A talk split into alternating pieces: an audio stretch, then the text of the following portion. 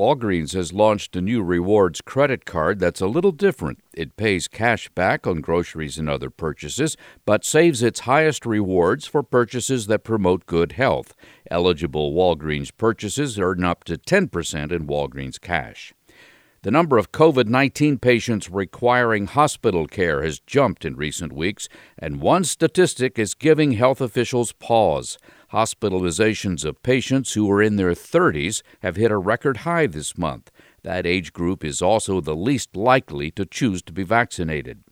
It's getting a little easier to buy a home, but not by much. Real estate broker Redfin reports that about 60% of the firm's home offers had competition in July. That's down from more than 66% in June. According to the firm, bidding wars hit their peak in April at 74%. I'm Mark Huffman. Learn more at consumeraffairs.com.